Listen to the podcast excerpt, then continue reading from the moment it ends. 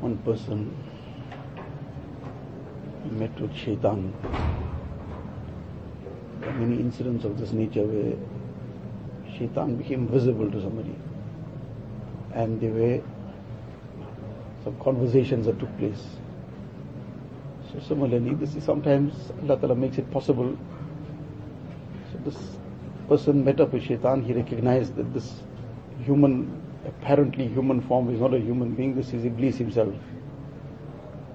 So he went up to him and he said to him that I recognized you now for the first time. This has been an old thing in me that I wanted to meet you because of the very deep friendship I have with you. So now that I met you, what can I do to make your khidmat, to serve you in some way because of this old bond and friendship? Shaitan said, forget about all that. No, it's okay. So he said, no, no, I really have this very great attachment with you and how can I get even closer to you? How can I build this bond and get even closer to you? This is what my whole desire is, that I should get very close to you. So Shaitan told him that two things. You do two things, you'll get very close to me. One is don't look after your tongue, and the other is just keep being ungrateful. So when he said these two things, he said, fine, this is my objective, this is what I want to know really. That what are the things that make people closer to you? Now that I got that out of you, I know what I have to make sure I'm far away from. So Shaitan said, this is the first time somebody tricked me also. But any case, this was the lesson and the message, which is obviously very clear. There's no, nothing uh, far-fetched or rather anything complicated about it. These are all things spelled out in the ahadith by Nabi Sallallahu Alaihi Wasallam. In fact, in the Quran Sharif, Allah Ta'ala spells these things out. So the two things that take a person very close to shaitan are these two aspects.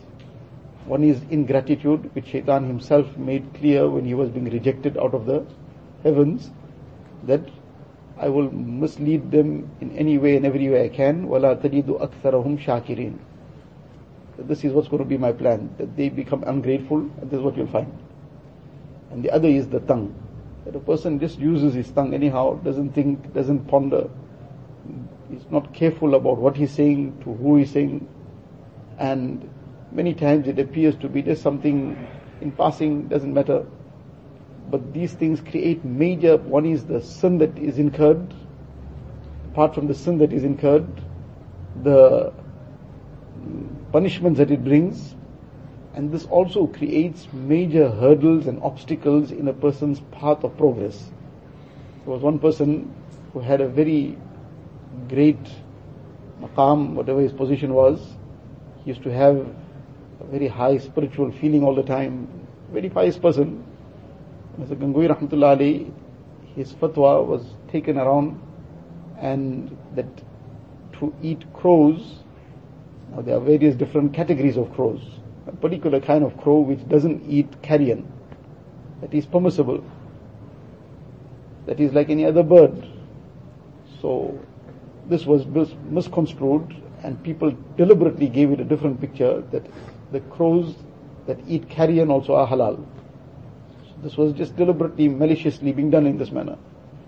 So somebody brought that rejection who had, somebody who had written the rejection and refutation obviously in a wrong way. They brought it to this person, very pious person. And he uh, saw that and he passed a comment. He says, well today they made, he made crows halal, tomorrow he might go and make something else. He used some other word which was something totally haram. He'll make that halal also. And he barely uttered this. Now this is the misuse of the tongue. And often these kind of things happen that a person just says something thinking nothing about it, that who he spoke against. Sometimes we don't have any idea that that person who apparently is a total non or no nobody, nobody even gives a second thought to him, but what his maqam is with Allah Ta'ala we don't know. So he passed this comment and all that spiritual feeling he had, that maqam he had, the taluk he had, the bond he had, everything just suddenly vanished in one moment. Nothing, completely. And now he's totally bewildered and confused what is, what has happened. He didn't even realize what has happened.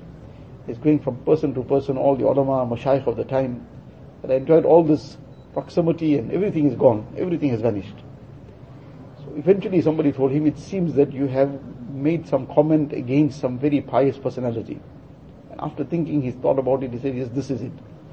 He said, well, till you don't go and seek his forgiveness, you're not going to be able to make any headway. Any case, the lesson in this whole thing is that this became a hurdle, such a major obstacle. What? One utterance of the tongue. Because that utterance of the tongue went against somebody of that caliber. And we don't know who is of what caliber. We have no idea. Outwardly somebody might be just nobody, and somebody might be somebody, but we have no idea who's who. So that's not the only reason obviously, but this sometimes becomes the added issue that we create major hurdles in our ilm, in our progress in deen, and even in dunya also it becomes a hurdle and an obstacle in afiyat in dunya. It just keeps bringing some difficulty and musibat after the other. The root of it sometimes is these kind of things as well. So the thing to be very careful about is the use of the tongue, and obviously together with that, the shukr and gratitude Allah Ta'ala gives.